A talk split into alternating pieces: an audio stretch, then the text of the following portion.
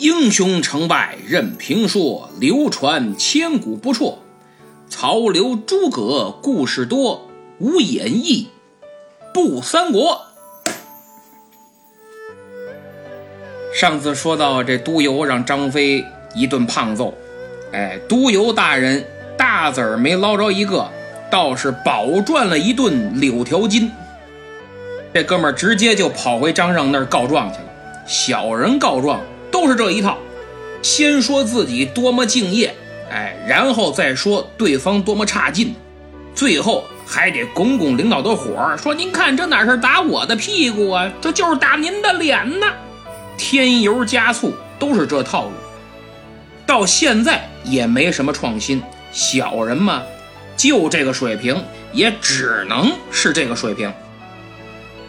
张让听完了必然很生气，但是他没时间纠缠这个，因为他在忙一件大事儿，什么呀？当导演，要导演一出夺权的大戏。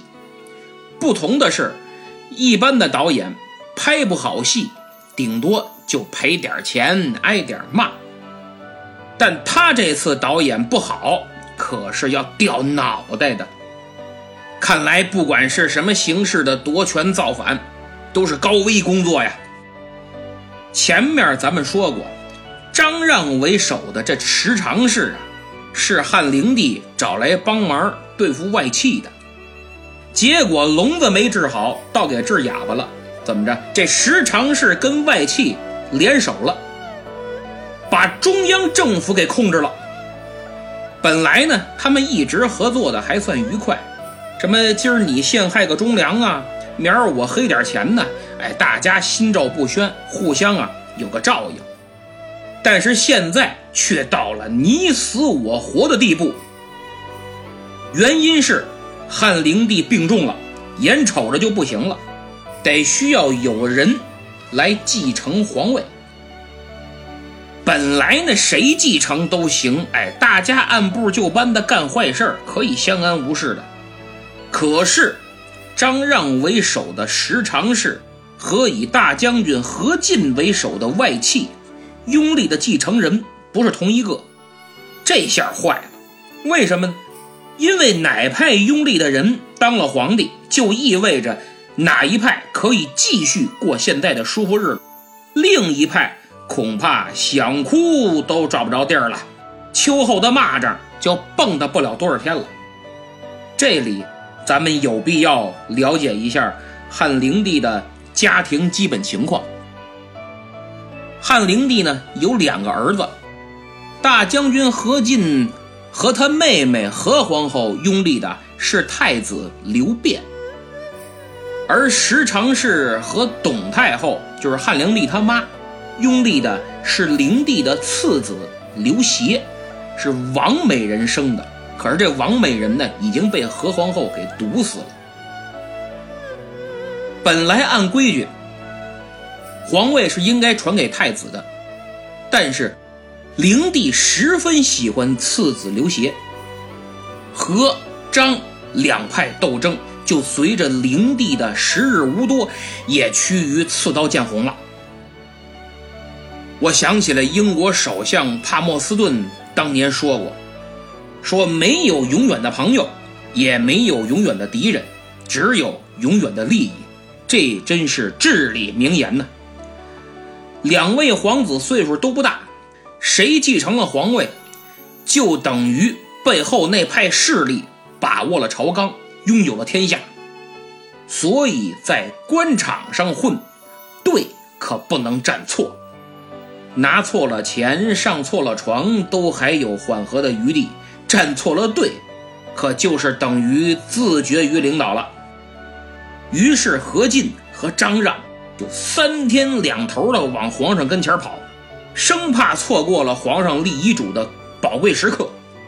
不过呢，这两位仁兄可不是替皇帝的病着急，哎，其实你死不死的，呃，也不要紧，要紧的是您把皇位传给谁。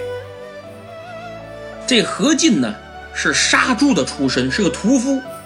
他妹妹当了皇后，摇身一变，这位就成了大将军了，手里的杀猪刀就变成了指挥千军万马的战斗。事实证明，大将军的身份丝毫掩饰不了他屠夫的智商，与无数死在他刀下的笨猪蠢猪拥有同样的大脑。梁山好汉鲁智深常说一句，咱家是个粗人，但鲁提辖呀是看着粗，实际上非常智慧，而这句话用在何进身上那是非常贴切。何大将军面对十常侍的咄咄紧逼，一着急一跺脚，带着人马直接就来到汉灵帝前面逼宫来了。汉灵帝一看，哇，这么多人啊，一害怕，嘎嘣儿驾崩了。皇上死叫驾崩，哎，一听着好像就是嫁出去给崩了，不是那回事啊。何进呢就直接立了自己的外甥太子刘辩当了皇上。这样一来，何进兄妹就掌握了政府大权，为所欲为。董太后和张让等人一看，得没自己事儿了，就急忙召开紧急会议商量对策。这张让呢就出了个主意，说现在皇上年幼，哎，就是幼儿园大班，他懂得处理什么政务啊，您呢是他奶奶，应该垂帘听政啊，这样权力不是又落在咱们几个手里了吗？慢慢的咱们再把这何氏兄妹给除掉。所以大家以后啊一提垂帘听政，别就光知道慈禧，比他早的垂帘听政的人多了。这董太后呢就垂帘听政了，上来就加封刘协为陈留王。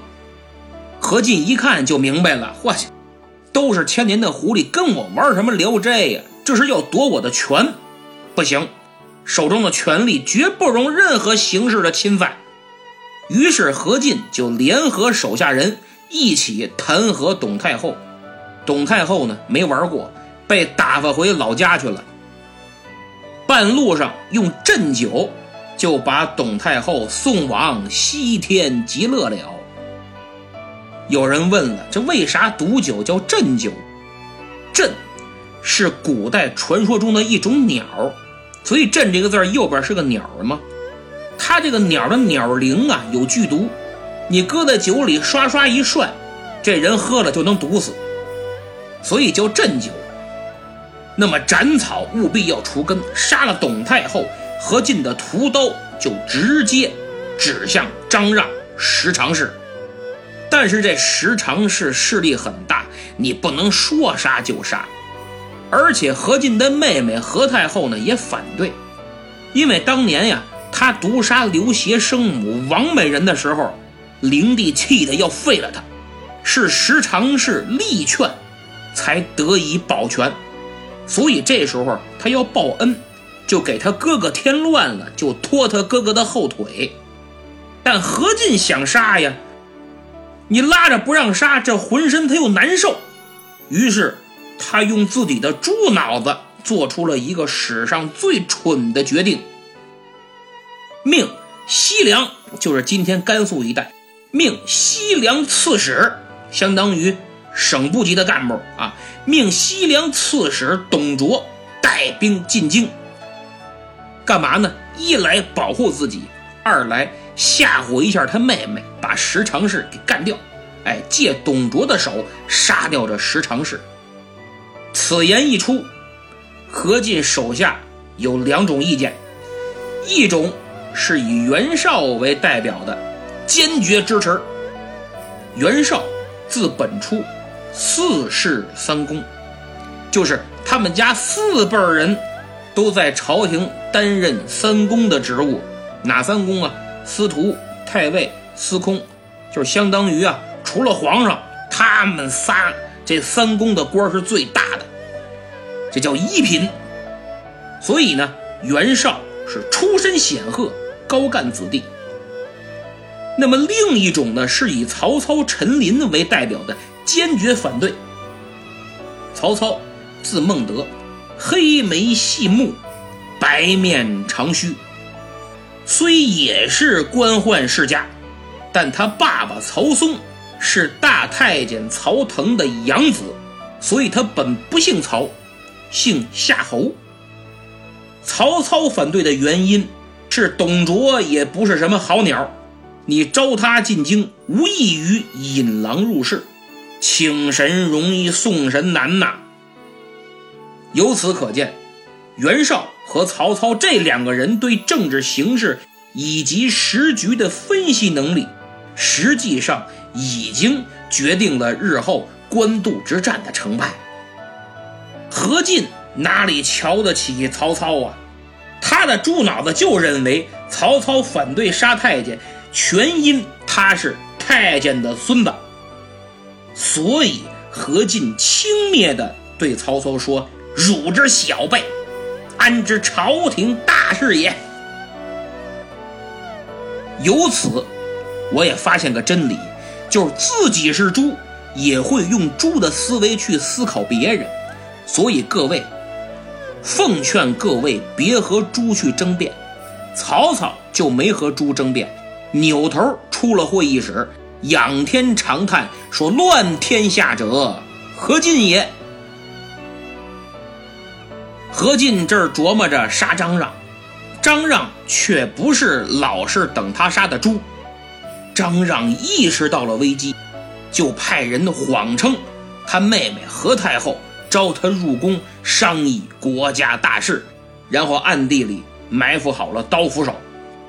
何进同志就这样进去了，也就这样结束了他愚蠢的一生。看来智商低的人真不能玩政治，害人害己呀！可惜所有人都认为自己两样东西最不缺，一是智商，二是良心。历史一再重复上演，此类人却是前赴后继，争先恐后，蠢嘛！袁绍听说自己的老板被一帮太监给灭了，立马率领军队就冲进了皇宫，大刀之下不留活口啊，以杀光所有太监为己任，害得宫里好多不是太监但没长胡子的人一并遭殃，甚至他们当中有人脱裤子给袁绍看，哎，验明正身，我不是太监，好留我一命啊！所以小白脸没胡子有时候也不是那么好混的。张让一看势头不好，自己对付不了正规军，更何况我也没练过葵花宝典呢，还是三十六计走为上。于是劫持了皇帝和陈留王，当作人质就逃出了京城。没想到出京啊，还没多远，迎头咣就碰上了西凉刺史董卓的部队。张让一看前有堵截，后有追兵，这我怎么办？我这气呀、啊！他一生气，我我就死了不！一头扎进河里自杀了。袁绍等人也追上了，就将其余的太监们通通杀死。就这样，董卓没费一刀一枪，就以保驾的名义顺利进京。这场宫廷火并以两败俱伤，董卓得利而告终。那么董卓又是何许人也呢？他进了京城，又是东汉王朝的福还是祸呢？且听下回分解。